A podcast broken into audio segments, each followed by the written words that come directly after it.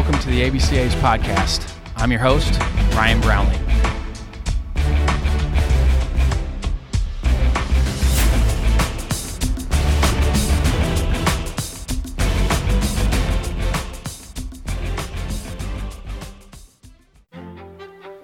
Our next guest on Calls from the Clubhouse podcast is Dr. Joe Eisenmann.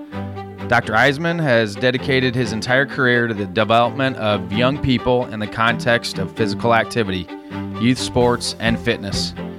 His diverse roles have included strength and conditioning coach, professor, researcher, sports scientist, coach educator, and baseball coach. He graduated from Mayville State in 1993 and played in the tradition rich program led by legendary coach Scott Berry. He has his PhD in pediatric exercise science and youth sports from Michigan State. In the past 20 years, he's been recognized as a leader in youth fitness and youth athletic development, publishing over 200 scientific papers and serving on several national and international advisory committees. He's also worked with USA Football, USA Hockey, and the English Premier League Youth Development Program.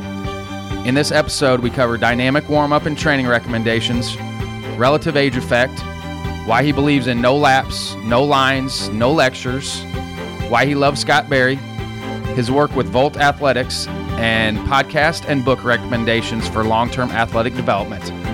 Let's welcome Dr. Joe Eisenmann to the podcast.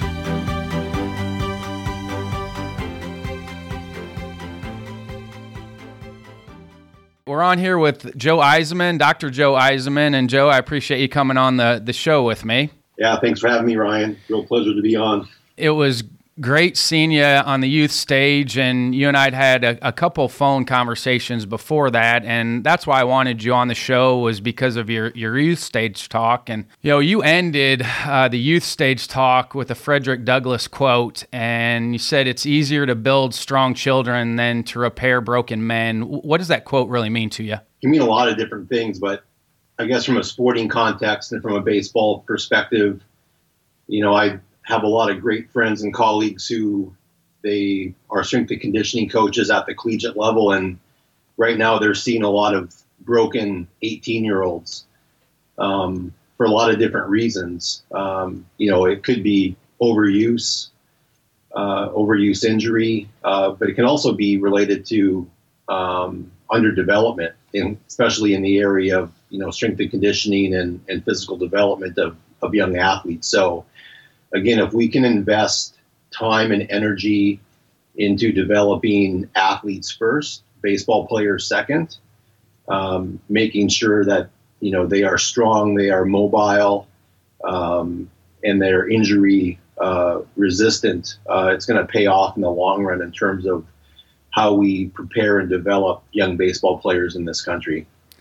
And is that what prompted you to write "Saving Our National Pastime"? Yeah, I mean, my my entire lifetime has really been dedicated to the study and practice of pediatric exercise science and youth athletic development.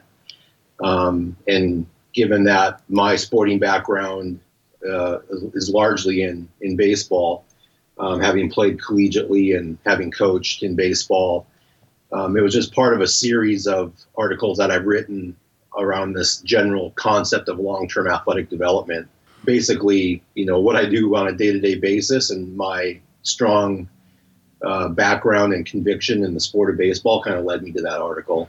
You know, and, and at what point, like, you know, was there an aha moment for you? Like, okay, we need to start to try to do things differently, and and we'll talk about prescription and some of that stuff. But when when was your kind of aha moment of okay, we may need to start doing some things different with kids? I don't think anybody's ever asked me that question, Ryan. So I, I to, good. That's good. I have to pause and think a little bit because, again, you know, my entire life has been dedicated to this. So, you know, I've always been professing and preaching and, you know, coaching the coaches and training young athletes around these concepts. But, you know, obviously, this has gained a lot of attention in the past decade or so. Um, you know, I'm an old guy. I'm 50 years old. I just had a birthday last week, and you know, I, I grew up playing sport much differently than kids do today. We all did, um, and, and, I, I think we all I think we all realize this, but you know, definitely in this last decade or so, have we really started to gain a much better attention and appreciation of you know what's going on in the youth sport landscape and in a lot of ways it, it's almost a public health crisis you know like on, on, both ends of the spectrum again because you know we have a lot of overuse injury uh, because of um, you know either early sport specialization and or just the training loads and volumes that we're exposing these young athletes to or again it's the underpreparedness um, and it can be the combination of both as well, which is you know really uh, a lethal aspect of it. So you know, in terms of an aha moment, probably I don't know if I've ever had one, but definitely, as I mentioned, and I think as we all realize, it's really started to gain some momentum. But now it's okay. What are we going to do about it? Like we've dug ourselves this hole. Um, so what what are we actually going to do about it? I think we pay a lot of lip service to it, um, there's a lot of documents out there. There's a lot of research out there. You know, now we have these long-term athletic development plans by national governing bodies, including USA Baseball. Uh, we have Pitch Smart, um, it, but again, like, what are we going to do about it? And that right now is my passion. Is that that's re- that's reaching grassroots coaches and league administrators and parents, so that we just we don't we stop talking about it and we actually start doing something about it. Yep, and I was at a USA Baseball clinic last weekend, and I'm actually working one this weekend uh, for Rob Hani as well, back up in DC. But we had a trainer there, and we did get into the long term athletic development side of things, and we were bouncing around. And I, I, gave you some props because we did talk about adding backwards skipping into the the warm up, and and we'll get into that part but for somebody that that I, again, they may be late to the party here. If someone's going to explain long-term athlete development to someone, what does that mean to you? Well, maybe to keep it really simple, it's really quality physical education. Yep. Like if we think about a physically educated individual and that individual having a great movement competency, but also confidence in their movement proficiency as well that they can use in a wide variety of environments and in a wide and that environment includes games and sports um, as well so again it's getting back to athlete first baseball player football player basketball player whatever second um, so again you know i'm going to go give a talk this weekend on long-term athletic development and probably one of my favorite slides and i showed it at the ABCA conference as well is it you know I I use the analogy of school.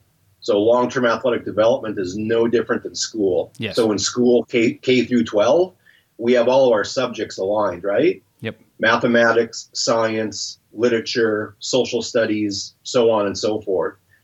Um, and we progress it uh, as we go K to 12. So we don't throw a second grader into differential equations or some complex mathematics course, right? There's this progression of learning the number system, learning how to add and subtract, and then advancing in our mathematical concepts. And you can do that for every subject area. So for long-term athletic development, the way that I look at it and several other sports scientists look at it is we have four main subjects technical, tactical, physical, and mental. So at the end of the day, as an athlete, you can grade yourself out on those four domains or those four main subjects. How do you perform tactically? Your sport IQ. How do you perform technically? Um, you know, hitting, fielding, throwing, physically, and then mentally. And then within each of those, we can have different sub. We can have different units and lessons. And again, we have to progress those just like we progress mathematics and English skills and the other topics as well. But again, we're what we're what we're failing to do is pay a lot of attention to those that early stage. Yep. You know, grades K through five or six, right? Because every parent and every coach wants to use that label elite. I have no stinking idea what it means to be an elite eight year old. right? Um, hey, let me let me yeah. How would you fix that? I mean, I, and again, that's that's the initial part of it. What are you seeing? Uh, and and I've been a part of it too. What are you from your from your point of view? What are you seeing that needs to get that needs to get cleaned up at that age level? Well, first thing is we all need to get on the same page. Yes. Yep. Um, and, and it's going to take a top down and a bottom up approach. So top down, let's let's start with MLB and USA Baseball, and they're they're doing some good stuff. Yep. But some of it is not reaching the grassroots level. You know, you you were in the room when I even asked about the USA Baseball LTAD plan. Yes. And there's unfamiliarity with it. There's an awareness issue. There's a marketing problem, and all the other NGBs have the same problem. All the other national governing bodies have the same problem. So there's that creating the awareness and bless your heart for going out and doing these um, coaches clinics for little leagues and stuff like you're going to be doing this weekend because that's what we need. For we sure. Need folks like yourself and other leaders in the baseball community to step outside of, hey, I'm the high school baseball coach. The high school baseball coach can be a great leader in the community. And they should be interested in this concept of long term athletic development because what do high school baseball coaches say? Oh, I have a freshman who can't yes. throw, hit, yep. squat, skip, right? Oh, and injuries. I mean, well, if you want to have a successful team, if you can keep everybody healthy, you've got a really good opportunity of having a successful year if you can keep everybody healthy.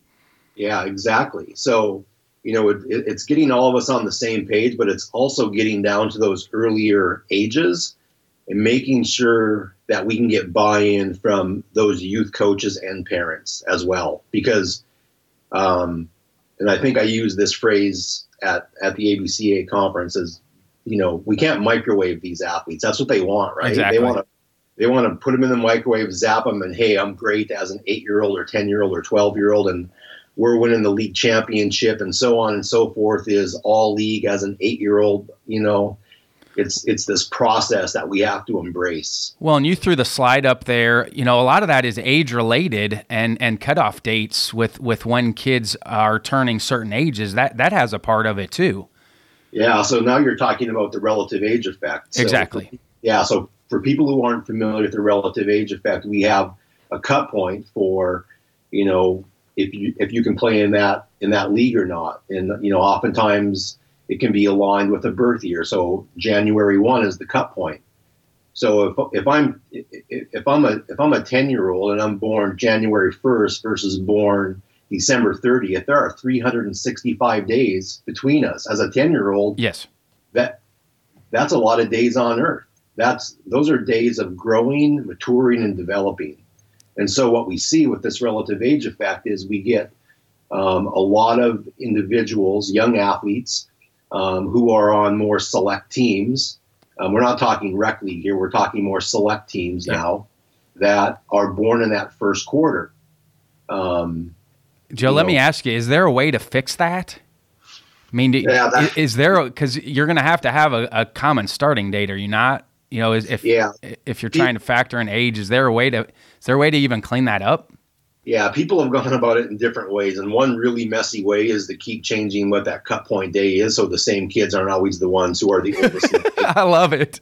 I mean, I love can it. you imagine the mess that creates in parents? Like, so so that so that gets tricky. On the other hand, when we talk about selection, right? We go to a select camp, and Ryan, you've been part of this as as I have. These kids roll in, and your eyes go to who? Your eyes go to those big, early maturing kids, right? For sure they roll in and you're like, wow, I can't wait to see that kid get in the cage or whatever it is. And they're bigger, they're faster, they're stronger. So if we can identify, and some some groups have done this by you know different colored jerseys or armbands and things of that nature, where we can we can identify those kids who are born later in the selection year. You know, we can grade them maybe a little bit differently because we know these kids who are highly skilled and they know the game inside and out, don't they? Yes. But because of their physical uh, stature, they don't do as well. And I was one of those kids. Yeah. I, I, I realistically didn't grow, you know, physically until college. Like I was, and even in college, I was still a little bit smaller, but the weight and muscle started to, to finally pack on after my freshman year of college, but it took 18 years to get to that point. Uh, and it wasn't for lack of trying. Like I had tried up to that point to try to put muscle on, to get in the weight room, to eat right. And my metabolism finally allowed all of that to, to get into place. Now, I'd had some really good habits built up to that point. So when it did finally take over, I had some really good habits in place that, that allowed me to, to get to a place physically, but I was way behind when I showed up in college physically, was way far behind everybody else. Yeah. Hey, are there any are there any national organizations that are doing some things right? Like if there's something that baseball can look at, if there's a sport out there, are there any sports right now that are doing things right in the younger age groups and up uh, from a training standpoint? Yeah, so um, I think let's first go across the pond. And I have a lot of colleagues um, in England. Um, I'm an advisor on the English Premier League uh, Growth and Maturation Project. So it's it's different than U.S. sport because those kids are in an academy. They've been selected to go to an academy, so they're basically professionals yep. to a certain degree, and they they get top of the line care. Um, but they're doing some outstanding things in terms of the identification, as we spoke about, with relative age effect and with biological maturation. Yep. Those two things are not the same. Sometimes people confuse them as oh, if you're born early in the year, you're also an early mature. They're they're they're separate things. Yes. Right. Like, you know, biological maturation is you're an early average or late mature based on skeletal age, uh, secondary sex characteristics, or somatic growth indicators. So I want to make sure that's clear for all the listeners. Um, so they're doing some good things with identification there and also using that information in terms of how they train them as well. So it's not a one size fits all exercise prescription and training prescription. And there's also um, some data that's coming out that shows as you're going through the adolescent growth spurt. Um, so for, for boys, that's around uh, on average the age of 14. Obviously, if you're an early mature, that's going to be happening at age 13 or earlier um, that there's an increased risk of um, injury uh, because of some differential growth within the musculoskeletal system and tendon. Uh, so they'll actually reduce training loads. Yep. And if you think about what we do, we start jacking them up around that time. Yep. And um, so they're doing some nice they're doing some nice things there. Now, if we come back stateside I think in terms of long-term athletic development, USA Hockey is definitely leading the charge. Yeah, and I know you you've sent out a lot of really good videos on on practices that that hockey has set up that are good. A lot yeah. of free free play for players. Uh, yeah. In in their practice times. Yeah, absolutely. And then I think the other one would be US lacrosse. Okay.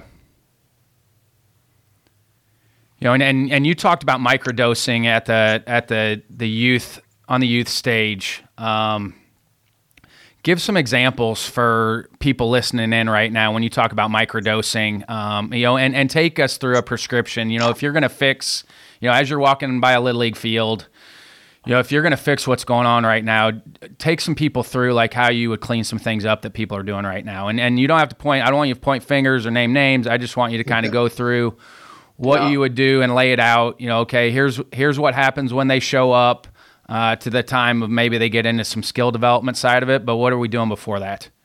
Yeah. Uh, so first of all, let's just use a general, simple rule here: no laps, no lines, no lectures.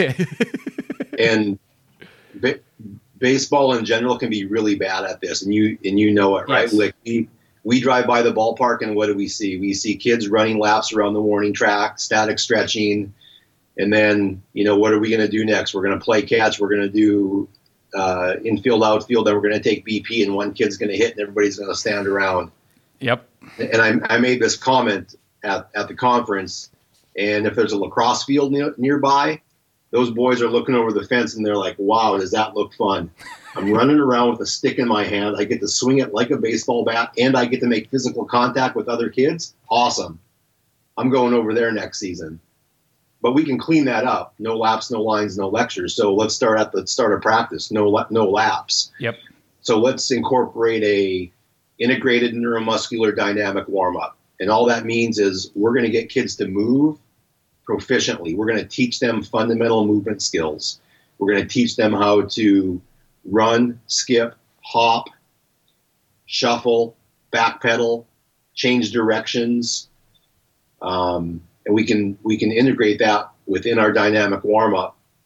And on the back end of that, then we can start building in some speed, some agility, and some power movements. So you know we can work on sprint mechanics. We can work on deceleration. Um, so now I might be getting some youth coaches and high school coaches uncomfortable because they are PhDs in X's and O's of baseball. But when it comes to the physical side of it, the strength and conditioning side of it, uh, that's what that that's what that guy over there does, right? But again, if you're the only show in town, if you're the only coach, and you want to get your kids more athletic, then you need to develop that hat as well. Exactly. So instead of going, you know, to ABCA and going to the stage where, you know, all the great coaches are talking about, you know, more of those technical things, you know, why don't you get out of your comfort zone and go to a strength and conditioning conference and learn a little bit about that? And again, yep. we're not saying that you have to become a certified strength and conditioning specialist, but at least learn some of these basic things about teaching kids how to move proficiently, a little bit about speed, a little bit about agility and power development. So, you know, in terms of the power development, we can integrate, you know, jumps, hops, plyometrics at the end of that dynamic warm up. And if we, we do this 10, 15 minutes at the start of practice, use that term microdosing. So the calculation that I used is if you're a youth coach and you have two practices a week and two games a week, that's four opportunities that you have every week. If you have a 20 week season, that's 80 opportunities. On average, if you do that for 12 minutes, that's 960 minutes. That's 16 hours of athletic development. Right? Yep. It's not just 12 minutes. Because I've had coaches say that to me as well. Oh, 12 minutes? You can't do anything in 12 minutes. Sure, you can. And so all of a sudden, I'm taking these kids and I'm coaching them, right? I'm not over getting the ball bag and cone set up or figuring out my practice plan. I'm coaching for 12 minutes. I'm coaching these movements, just like any coach coaches, you know, hitting or throwing or, you know, relays or whatever it is. You have to coach this element as well if you want to develop athleticism. So again, several examples that I've done this. Hey, coach, can I have the first 10, 10 or so minutes of practice? Yeah, sure. What are you going to do? Tell them I do this. Two or three weeks later, they come up to me. You know what? The kids are moving a lot better. Yep. Hey, awesome. Can I have, you know, uh, a couple days a week at the end of practice? Give me 10 minutes. Why? What are you going to do? I'm going to do some more, you know, strength training kind of stuff. And again, for younger kids, this may be body weight, it may be medicine ball, it may be resistance bands. All of a sudden, now we're building strength, more strength as well. So those are some really simple ways um, and efficient ways that youth and even high school coaches can implement, you know, athletic development into their practices. And then from there, I think we go into, you know, the no lines and the no lectures. Um, you know, making sure that we have multiple stations, multiple repetitions, but those are also quality repetitions. We're not just, you know, swing, swing, swing, swing, swing, swing to get, you know, 250 swings in. Yep. We're getting we're, we're getting quality as well, but you know, we have multiple stations. Kids aren't standing around a lot. And not not to say that they have to be on the go all the time because obviously they get in a fatigue state, they can develop bad habits and things like that as well, but you know, just making sure that we don't have what we see a lot of, and that's infielders taking ground balls, and there's 12 of them, and one kid takes a ground ball and he doesn't get another ground ball for another who knows how long, right? Yep. And they're screwing around in line and things of that nature. I thought, the, you know, Joe, I thought what worked great. My son Jackson, he's 17 now, but when he was that age, I didn't coach any of his teams, but I would come and, and help run some practices just because of this, teach them a dynamic warm up and then once we'd get into it, um, you know, you talked about the BP part of it. It was set up for guys to rotate after every batter. So basically on soft toss, and this is for guys that can't even th- that don't need to throw. Like you soft toss to the kid, he gets four swings. On the last one, he's running to first base live, and we're playing that last one live. So a guy at first base then rotates to second, second to third, and third comes into on deck to hit, and that's your hitting group. Well, the defensive side rotates as well. So yeah. first base is going to rotate to second, second to short, short to third, third into the outfield, and that way you're kind of limiting some of the board, board boredom for guys, and it keeps guys moving. And you know, Jackson would be honest with me. I would ask him after practice, like, "Hey, how was it?" He was like, "It's great." I'm like, "Do you want me to come back?" And he'd say yes. So that's all I needed to know is if my son, because he's he's my harshest critic. You know, if, if we did something they didn't like, he was going to tell me. So I thought that was pretty well run deal for them and kept them hopping. And again, it lined up some kids to, to really enjoy the practice side of it. And for coaches listening in, you know, I know there are recommendations, especially with the younger age group. Is is two practices, two games a week? Is that is that good? Do we need to be practicing more, less games? I mean, in in your opinion, you know what's perf- what's good for that age group the younger age group and then as we go up if you want to explain that too as we're going up levels and ages what's going to be proper for kids yeah well obviously usa baseball has their yep. practice and competition frequency scale and i'm looking at it right now so you know obviously as in those younger younger age groups if we're in you know that 7 to 12 year year old age group we have 75% practice 25% competition which is about one or two days per week. And I know a lot of coaches who are listening right now, they're falling off their chair, right? I know, but it, it's, it, it, says it right there. I mean, it's no, it, it yeah, it, the information is there. Like it's, it's out in plain sight if you go look for it. And, and if you really do care about the kids themselves, it needs to start going to it. Yeah. I mean, I think there's a lot of ways that we can address this because sometimes it depends on level and interest of the kids as well. Yep. But again, the important thing there is of the kids, not yes. of the parent or the dad or the coach, right? But exactly. Of, but of the kids, and it also kind of gets around to the structure of it. And you you alluded to kind of the unstructured play and the unstructured nature of some of the things that that are happening at USA Hockey. And again, you know, uh, weaving it back into the no laps, no lines, no lectures, think of the other thing that happens as we drive by the ballpark, right? We have the coach who has to lecture the kids for 5, 10, 20 minutes, stop practice, another 10 minutes of lecture, whatever. But, you know, you lose them after 30 seconds. So let's provide a little bit more unstructured play in there as well. Um, you know, let's come to practice and let's have a wiffle ball game and just let them get lots of hacks and then explore there and learn some social skills amongst each other as well. Um, and for anybody listening in that hasn't watched In Search of Greatness, uh, it's an unbelievable documentary on.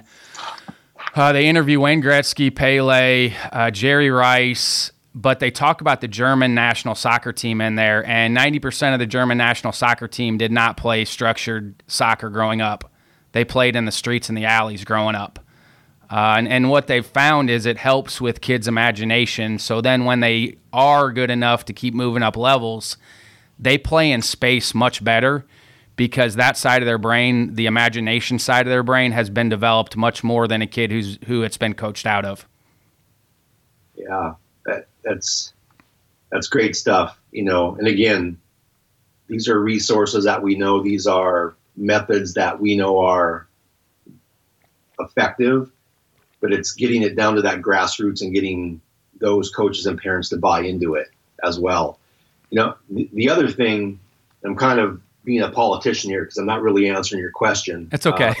Um, Uh, but, but but the the other piece of this is remember we want to promote multi-sport participation. Yep. So so part of this is the in the national governing bodies playing nice in the sandbox as well, right? Exactly. So if baseball says two days a week, that means you know Johnny or Jill can go play basketball two days a week as well, and maybe they go swim one day a week as well. So part of this deals with that ability to do multi-sport. Hey, let me ask you this because this I know this is what parents and, and youth kids.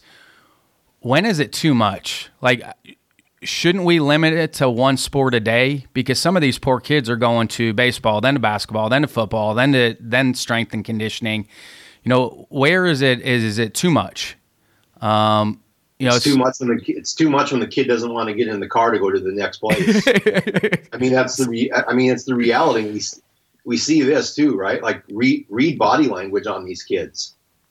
And again, for for a parent, I know that can be hard because they they, they know they're trying to do the right thing for their kid because they're getting caught they're getting caught up in it. And and ryan as educated as i am and as much research as i've done on this i got caught up in it as well. I'm not we all do as parents. And and yeah. nobody nobody i will never point fingers at parents ever. I'm a parent. I know how hard it is. You know mine are older now 17 and 14 I know how hard it is when they are 7, 8, 9, 10, 11 to, to have those conversations and and try to be the parents. It's difficult. It's not a, it's not easy, and and no one's ever going to say that being a parent is easy.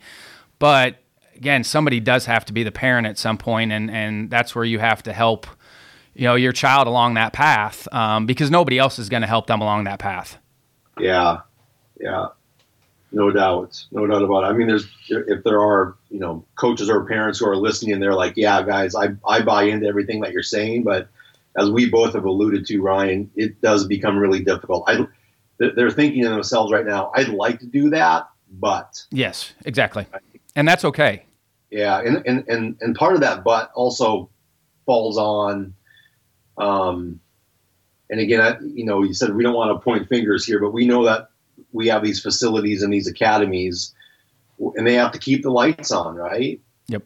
So my kid plays for an academy and now they're having you know a hitting league and they say oh he probably should come in for this special infield camp that we're doing oh he needs to get a little bit faster you know part of that is the whole business of youth sports as well so getting you know caught up as a parent in, in, in those pressures as well you know, and that the In Search of Grace Greatness talked about that as well, and and what those guys actually did, especially Jerry Rice, Wayne Gretzky, Pele. It did talk about the other activities that they were into, um, you know, and it was up to a certain point, and then really once they found what they were passionate about, then they they really honed in on that sport that they they were passionate about. But they played multiple things and did multiple things growing up um, that I think obviously allowed them to stay healthier. Uh, but then when they did find what they liked, I think they, they knew that, okay, this is what I really like because I have done some other things as well. Yeah. You know, and, and use the term, which I, I really liked, uh, ramp. Uh, you know, you, you talked about raise, activate, mobilize, and then potentiate, um, f- you know, from a warm up standpoint. Is there anything that we haven't covered that, that you want to add in on that? Uh, no, I'm glad you brought that up. So when I was describing that warm up, yeah, the it's called it's called ramp as as you just mentioned.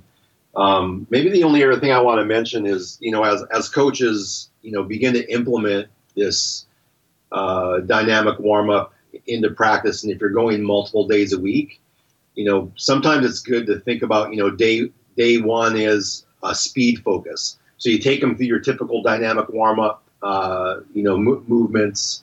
And then as you get to the to the end of that, where you're you know potentiating them and you're increasing the intensity as you go into your formal practice, you know maybe day one is your speed day, and day two is your plyo day, and day three is your agility day. So you can br- you can break it up that way as well. So at the end of the week, you know that you're checking all of your athletic boxes. Yep. You know we want you know we want kids you know, to be to be doing, you know, some speed work, some agility work. We want them to be doing some lower body, you know, strength and power work, and then obviously some upper body pushing and pulling, both in the vertical plane and in the horizontal plane. So if we can, if we can check um, all of those athletic boxes, and then kind of think about it, you know, across the week or even a two-week cycle or whatever it is, depending on the age group that you're coaching just so we're exposing those kids to all the different facets of athleticism as for, you go through that first 10, 15 minutes of, uh, of practice. Hey, for a coach out there that is having to do everything with their team and maybe doesn't have as much experience at it, give some examples of some pushing and pulling. Uh, simple push up, pull up. Yep. As simple as it gets, right? Yep.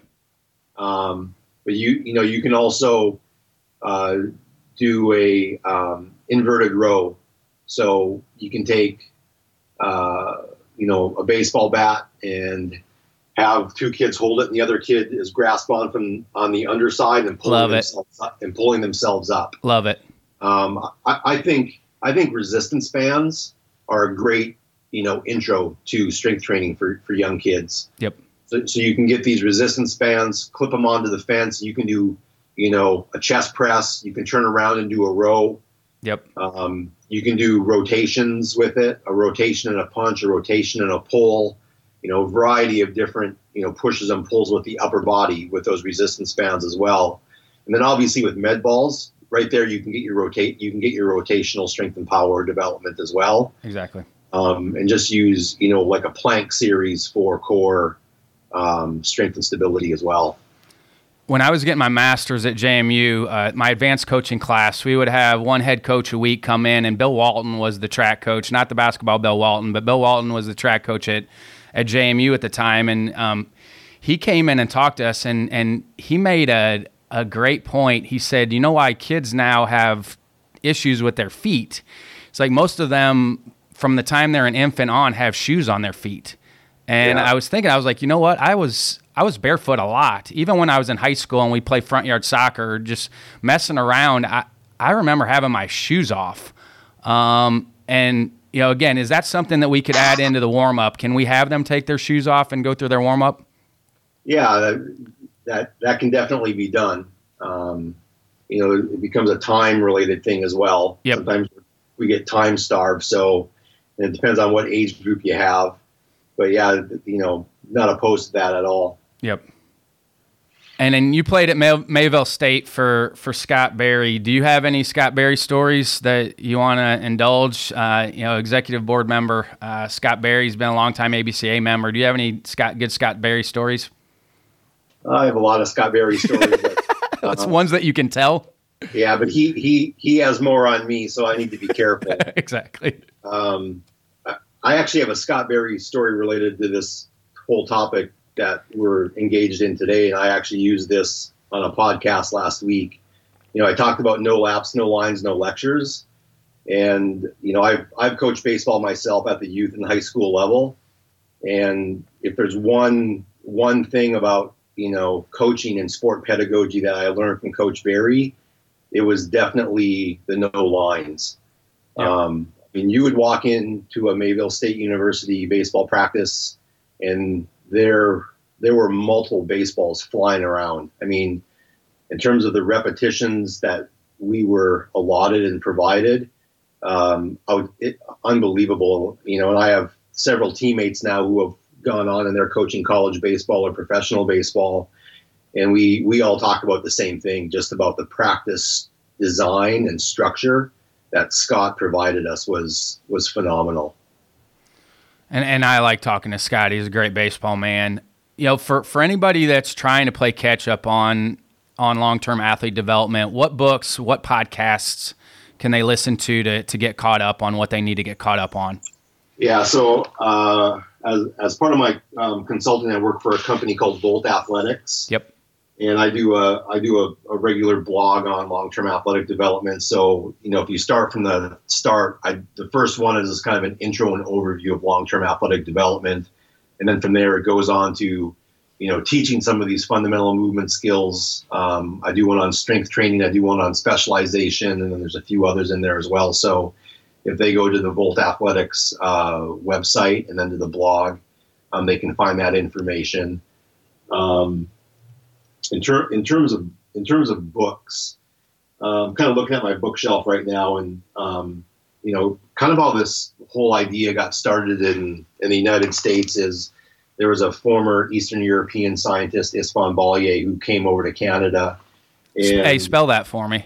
Uh, last name is B A L Y I. Thank you. Yeah, and, and, he's with a group right now called uh, Canadian Sport for Life and they put a book out in 2013 or so called Long Term Athletic Development.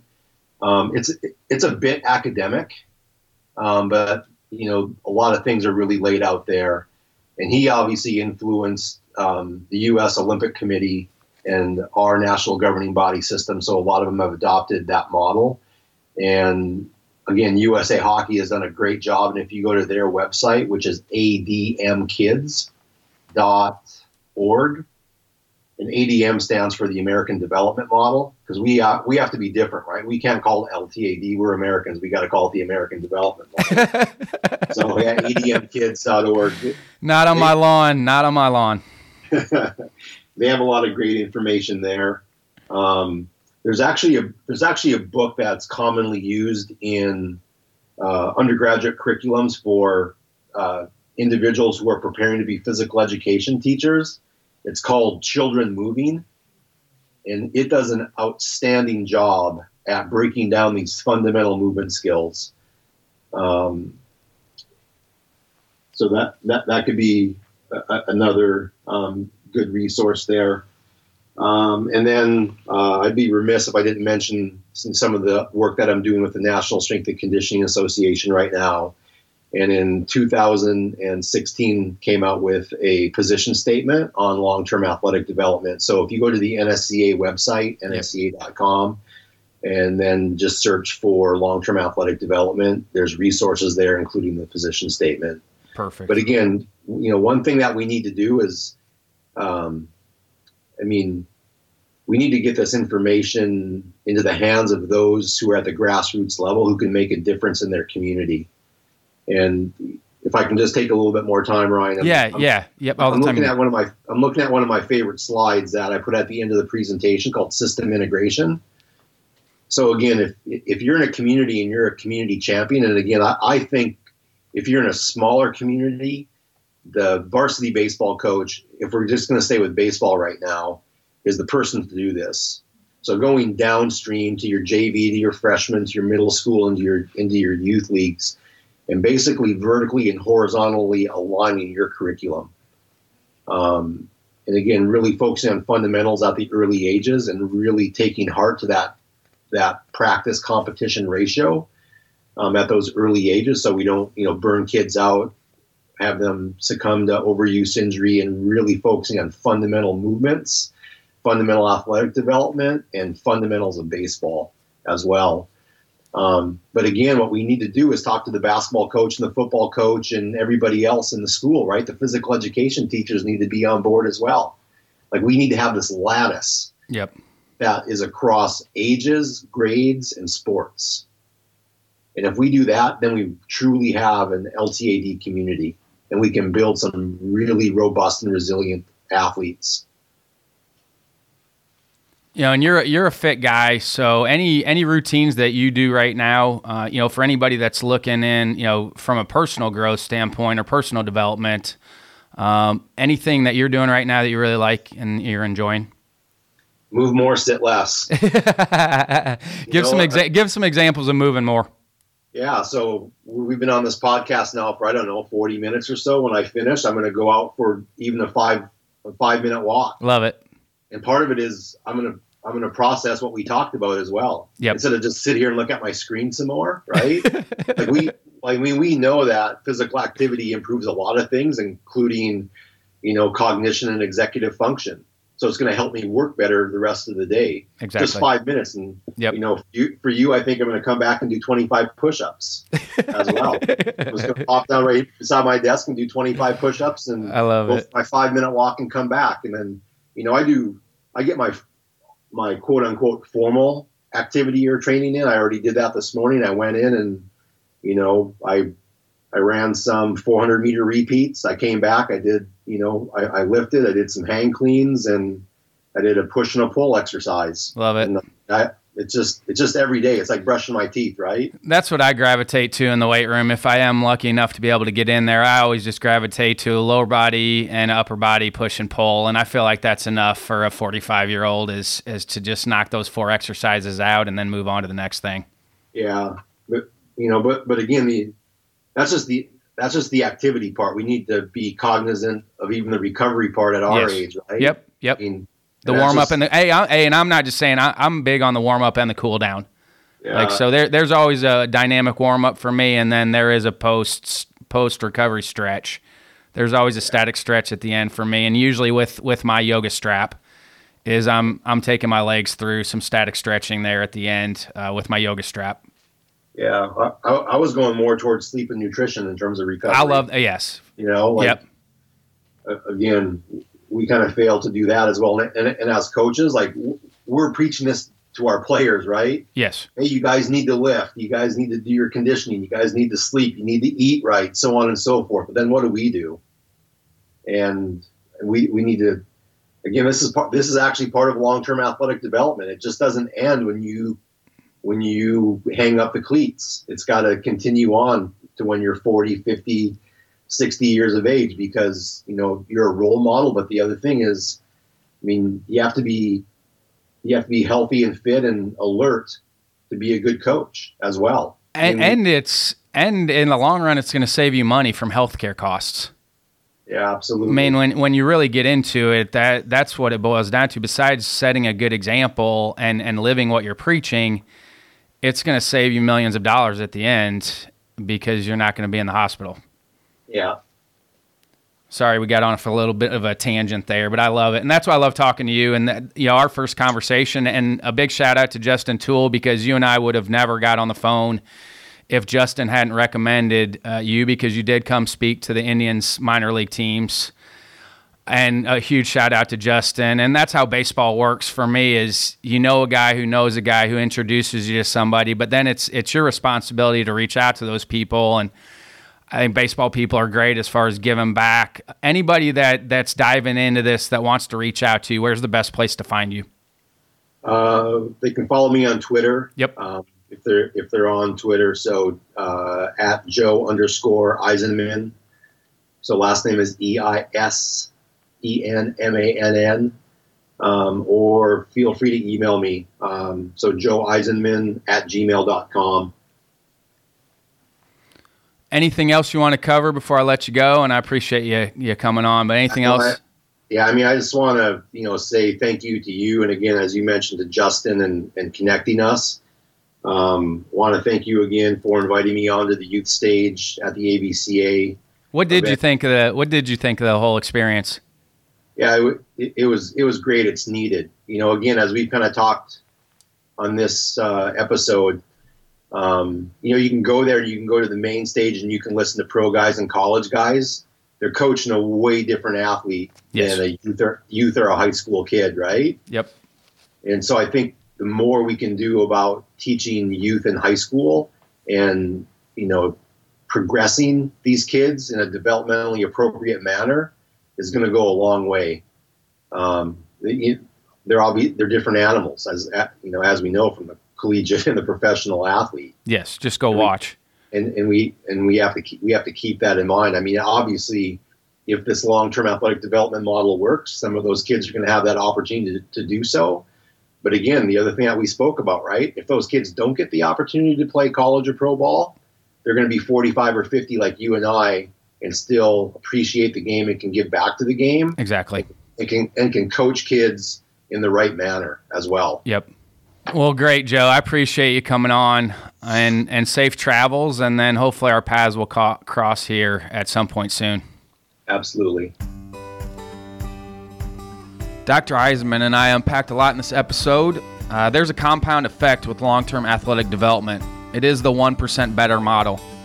As a coach and person, is the daily habits that you develop for yourself and the people that you coach. There's wonderful information out there if you're willing to go look for it, research it, and implement it. Again, at any time, feel free to reach out to me if you have questions or comments on email rbrownlee at abca.org or on Twitter at coachb underscore abca. Thanks again for listening. This is Ryan Brownlee signing off from the ABCA offices in Greensboro, North Carolina. Thanks again, and leave it better for those behind you.